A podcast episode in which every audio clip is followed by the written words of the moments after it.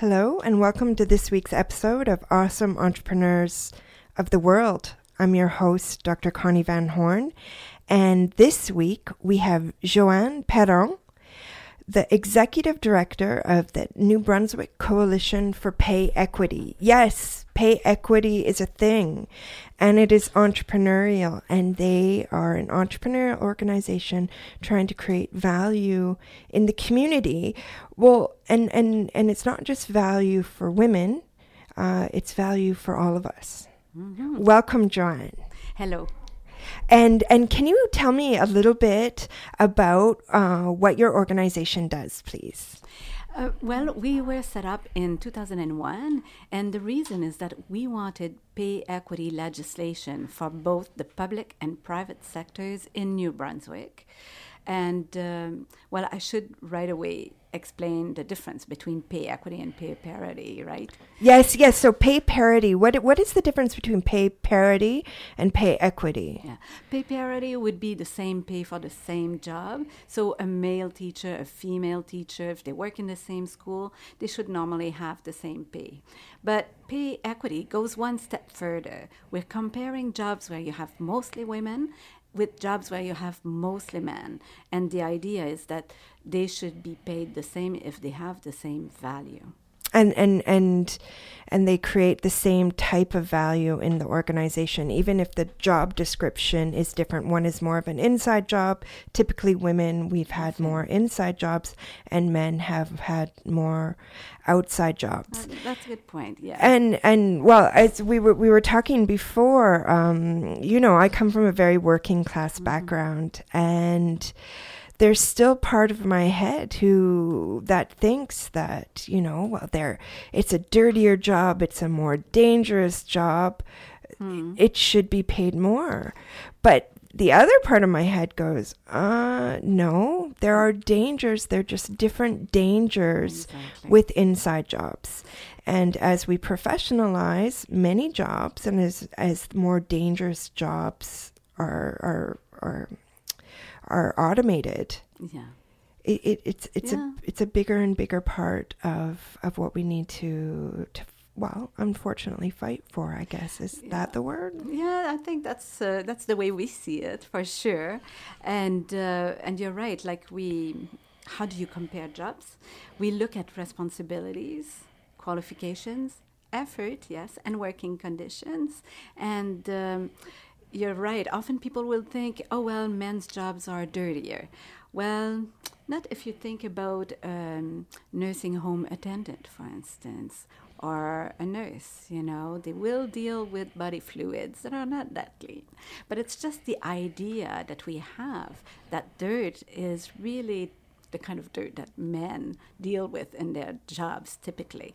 So um, that's a good example. And danger too. Like I've been talking to transition house workers who say, well, you know, we are actually uh, in a job where we feel danger. We don't know what could happen with a violent partner. We deal with um, clients that sometimes have. Um, addiction issues and can themselves be violent or and so lash out and, and, and there's there's different sorts of violence that are, mm. are are associated with inside jobs that we take as maybe part of it, it, it's just we, we think of it in different ways and so your organization is lobbying the government yes. the new brunswick government for for legislation that's right mm-hmm.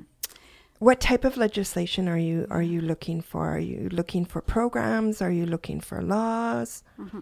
Yeah, we want a law that will uh, require from employers to do job evaluations and compare jobs that are predominantly female with jobs that are predominantly male, and so um, that means that. Uh, it would be proactive so that women wouldn't have to be the ones coming up and saying, hey, this is not fair, the value of my job is not recognized. You need to go through a certain process, like, like I was explaining, to, uh, to find out what is the value of a job. You have to look at responsibility, responsibilities, qualifications, effort, and working conditions, and that's done using detailed questionnaires. And you need to have access to the information in order to do that. So really, the employer has a lot to do to make that happen. And by having legislation, we can make sure that the employer sits at the table with its employees and uh, and develop a good job evaluation and adjust the pay if that needs to happen. And and so I'm new to New Brunswick. Um, I've lived in, in, in different provinces. I grew up in British Columbia. I lived in Quebec. So New Brunswick is a little bit behind, I think, in terms of women's equality in, in at the legislature and elected office. But is it also behind with pay equity compared to other provinces, perhaps like Quebec? Mm. Uh, well, it is uh, behind Quebec and Ontario for sure because they have legislation that covers both the public and private sectors. But in terms of other provinces, there are still provinces that don't have legislation at all, whereas New Brunswick now has the Pay Equity Act 2009, which applies to the whole public sector. Uh, so the government departments, the school sector, the hospital sector, and even crown corporations. So we've made uh, big strides in the past little while. Um, and uh, I'm quite encouraged by that. Now we want the private sector to be covered as well because we know about 65% of women work in the private sector. Oh, wow, it's that much. Mm-hmm. Okay, okay. So 65% of women work in the private sector. And so now your group is lobbying for, for changes or for legislation so that all people mm-hmm. who work in New Brunswick are covered uh, under pay equity. Won't this add additional cost to employers, though? Mm. Um, there are costs. I can't hide that. Uh, the cost would be in um, developing the uh, job evaluations, doing the job evaluations. You, not, you need to start with good job descriptions, and then you have to choose a good job evaluation system. But doesn't that actually help the company? It does too. That's where I was going to go. yeah, exactly. So I was trying to play devil's advocate, obviously, because these are types of things that all modern companies should have. Absolutely. They're good human resource management techniques, right. or tools. And actually, this morning, I was here in Saint John at a conference for human resource professionals, and I talked about pay equity. So um, you're right; it's it's really part of good human resource management tools. Because New Brunswick is is facing an aging population, mm-hmm. and we need more workers to move to the province and more professional mm-hmm. workers mm-hmm. inside workers um, to move to the province we can't it's it's going to be women as well this could be a selling point for sure, I think so. And uh, there are places where we need to really improve wages and even working conditions if we want to attract workers and retain them. So it's a human right, and that's really the perspective we come from. But at the same time, I think that it's beneficial for employers and for the economy because we know that women will probably spend uh, part of their new income if they get pay equity uh, in the local economy. Well, in the in the local community, and actually, we Absolutely. met. We realized when you came in for the interview today that we had met at the R three Innovations in Aging conference, and most people who work with people who are aging or older people are women. That's right. And they are drastically underpaid other sectors of the economy but actually New Brunswick could become an innovator mm-hmm. in solutions for aging. We're hoping that was that was one of the goals of the conferences. Right. I was actually very inspired by the conference. Mm-hmm. So pay equity is, is wrapped up in that because if we create pay equity, we can create more value in the community, and if we create pay equity with with um, with the age industry of aging. Mm-hmm. Is that a mm-hmm. thing? Yeah, that, or yeah, long term uh, services or learn long term. Yeah, we c- it, it could become like a, a definite value add. So, so we've talked about what pay equity is and, and how it's different than pay parity because hopefully pay parity is in the past. Yes, it is supposed to be. We have legislation ensuring pay parity since 1965. I do hear sometimes employers are trying to bend that, and but it is a human right. It's recognized, and we have legislation to deal with it. Well, I will say that in academia, Mm. Uh, there's a recent paper that just came out um, by Jamie Lundeen.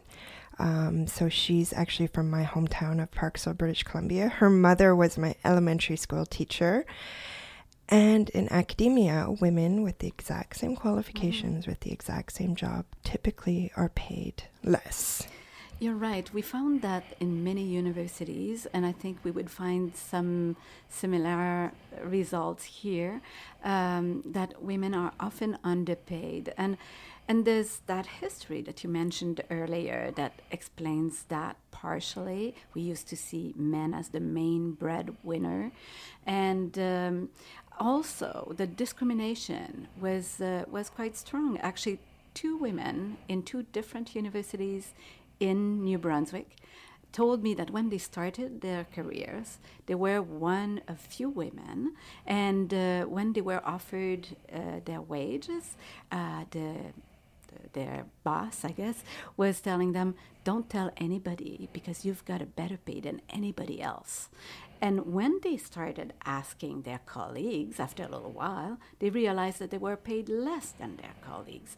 So they were not even um, given uh, information, like the right information. So you can see the extent of the discrimination when people actually lie to, to, to people in order to underpay them. Yeah, no. So uh, pay parity in academia is is a whole other oh, issue, and and and yes, I, I, spoke with my girlfriends this weekend about it, and it's it's pretty widespread across mm. Canada. It's not just New Brunswick, oh, no. but it's certainly um, evident in New Brunswick. And so, but I'm we're here to talk about as well entrepreneurial things. Mm-hmm. And so I think your group is very entrepreneurial. Oh, that's good.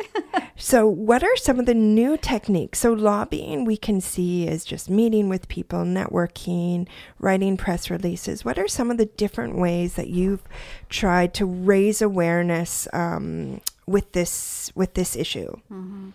Um, well, uh, we've done all kinds of stuff. Uh, when we started, we had to put the coalition on the map, if you wish.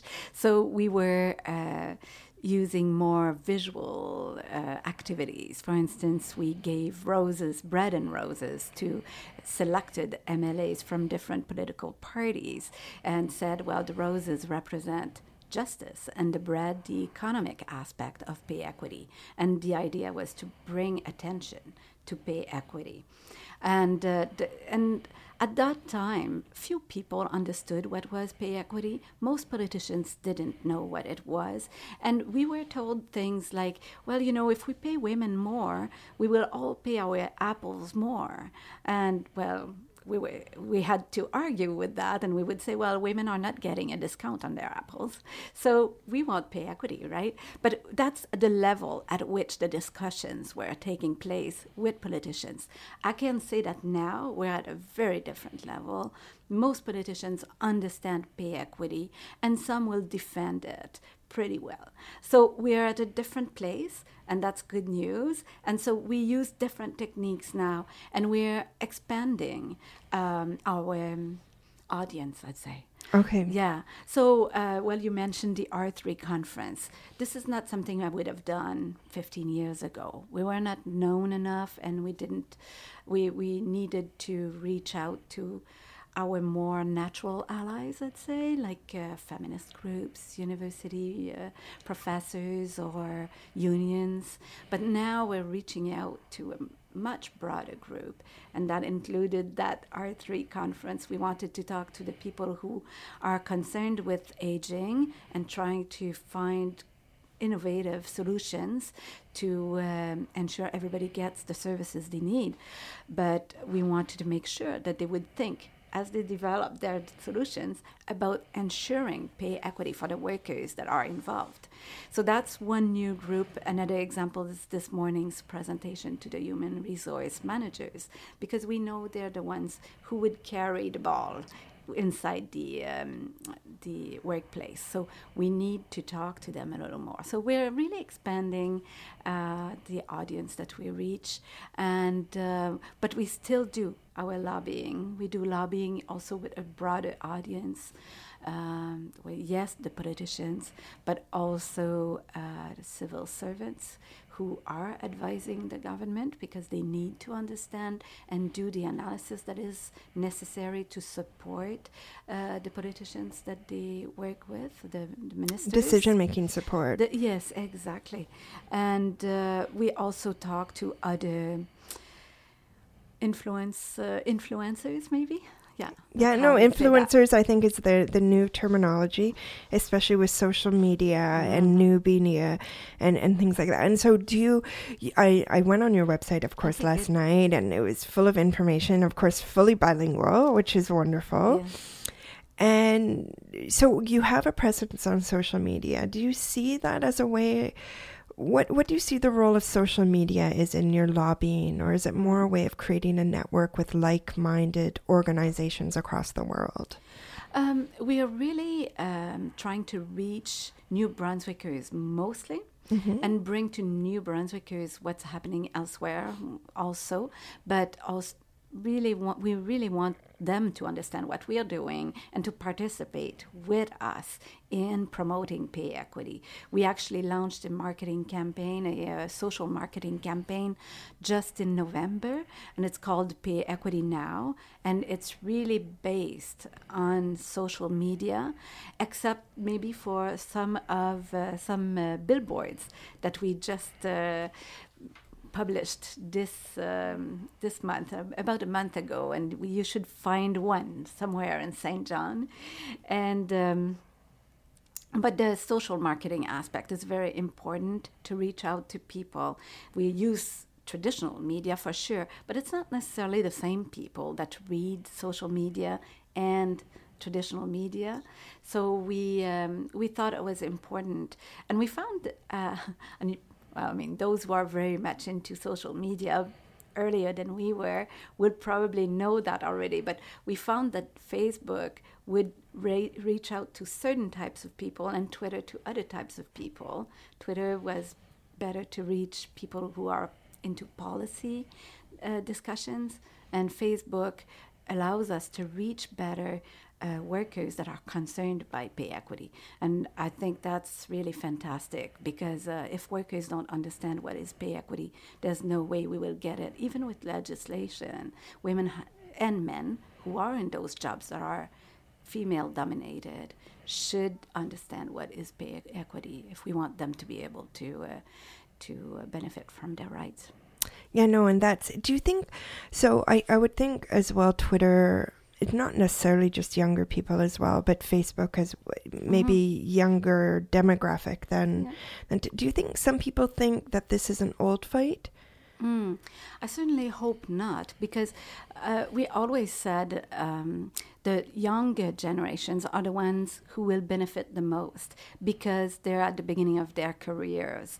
Like some of the women who are uh, who were retired and got involved with our coalition uh, did so because they knew the impact a lifelong career of being underpaid did to them. Yes. So they have lower pension, less security. They had less choices when they were younger.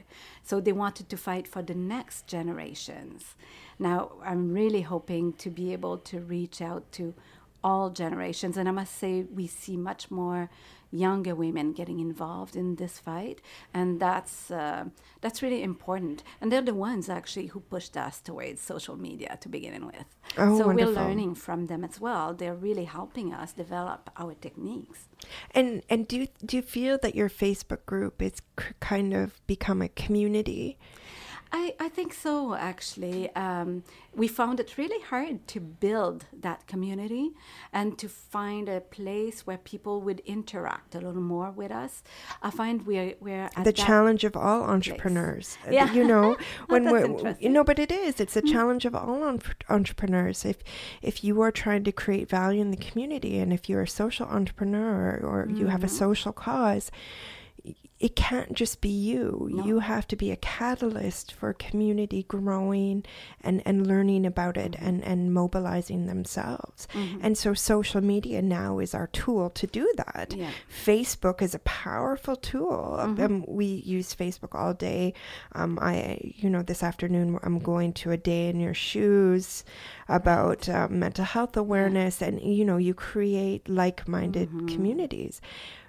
Hmm. But it's hard. It's a new way of doing business, isn't it? Yeah, yeah, it's a new way to reach out. And um, it's important still to have those moments where we meet, though. Of course. That's what I found, that it, it, creates something even stronger. But the social media allows us to. Uh, to share in between meetings, or and I'm not talking necessarily about, um, you know, formal meetings, but it can be uh, just those discussions that we organized. Like this week, we organized a lunch and learn where we talked about the situation of caregivers, um, whether in transition houses, home support, or um, childcare, the fact that they are paid twelve to fifteen dollars an hour only, compared to uh, mechanics who will earn over $18 an hour or um, electricians 22 it doesn't seem to make sense that people taking care of people who are vulnerable are being paid less than $15 and, an hour. and, so and they do need certification and they need the same amount of years in school. And we're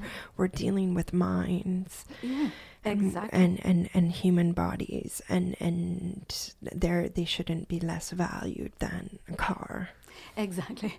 That's that's really the point. Sorry, I'm it. very I'm very I'm very direct, probably too direct. That's probably got me into trouble uh, more than once. I blame my father.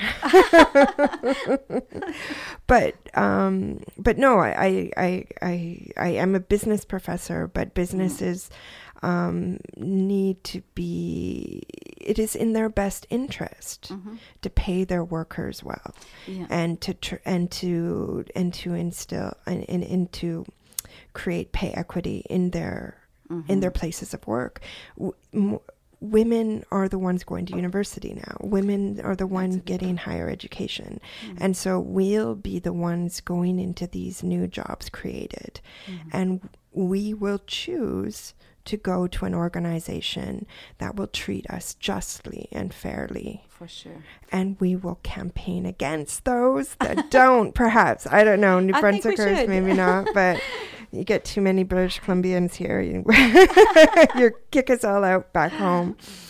And and so you, you're talking about the younger the younger people and and but how do you how do we make jobs like these women do you think the pay is a big reason these women, traditionally women dominated jobs, aren't as attractive? Oh, it's certainly one big part of it. I think that um, the wages are so low, it shows we're giving lower value to that job, right? To those jobs. And uh, the younger generation sees that.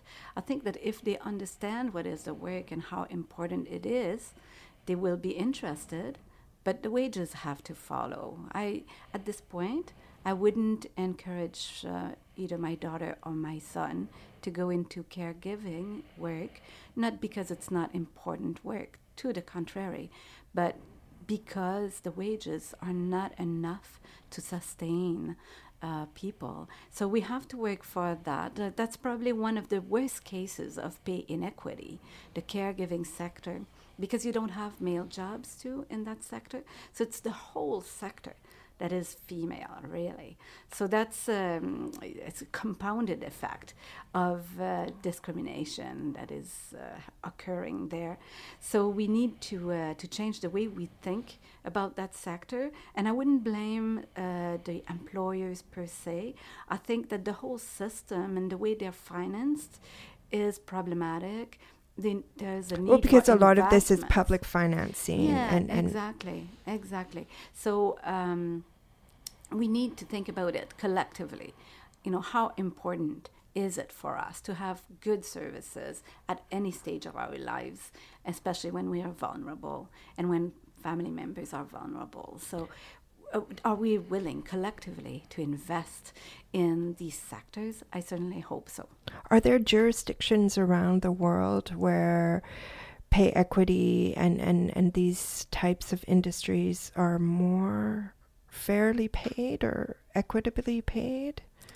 I find when they are in the public sector, that usually helps quite a bit Mm-hmm. because they are now, now compared with other public sector jobs that are predominantly male. That being said, um, I think that Canada is probably one of the countries that are at the forefront of this fight.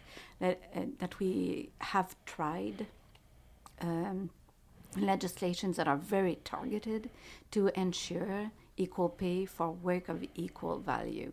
Um, there are other countries, and ironically, I'm thinking of those on the other side of the world completely Australia and New Zealand, where they talk about it. And, and they have the similar um, concerns that we have, similar concerns to ours um, in terms of caregiving. That's often where they see the worst um, discrimination. Well, I know that the United Arab Emirates, where I lived for, for, for a long time, for over seven years, I know that the government is looking at pay equity. Um, over 50% of the government workers are women, and they're making it's a priority now to really do these job descriptions and, and making sure that equal value created is paid in an equal way Wow. because um, yes again like men were head of households and they paid and the women just did the extra work and their their job was for vacations Yeah. and That's and the idea you know the second car and and things like that but that's not the way the 21st century is and Yeah. and as a single woman who supports myself and has for decades Yeah. um no uh, my job is is is equal to that of them as a man even though Mhm. Absolutely. fellow academics might be paid more because they Traditionally, we're still. we're traditionally in academia i think especially we're behind in Mm. in in that in that pay equity because of that secrecy of pay and Mhm. and yeah, and the I- message that I'll say it in French that are told to us. But I, yeah, I, um, I would like to point out too that it's a bit of a myth too that women didn't support themselves in the past. Of course. I find that uh, it's part of our mentality or our expectations. But there has always been women who have been supporting themselves and their families, and I've heard of women who, who were uh, actually the, the single mothers, the, and they they had to. One was saying, "I begged my uh, my boss to raise my pay, and uh, he wouldn't consider the fact that I was the breadwinner, whereas he would for the men working in the same company." So it, there's there's a bit of a double talk, even. It, we we have selective memory. we we like to remember what we the, the the picture on the wall rather than the reality of, of what was. And I, I as an academic, I should rem- I should know that. Um, But the model, the proposed model, was that women would stay at home, and we we all know all the women who actually lost a job because she they got married. Yes. it, it was expected that they would go back home, and that that was it. The own the employer would say. Thank you very much. You can go back home and we'll hire somebody else. and thank goodness that's no longer the case. Johanne, we've run out of time, but thank you so much for coming and thank you for all the great work that your New Brunswick Coalition for Pay Equity is doing. Thank you for the invitation. I really enjoyed it. Thank you so much.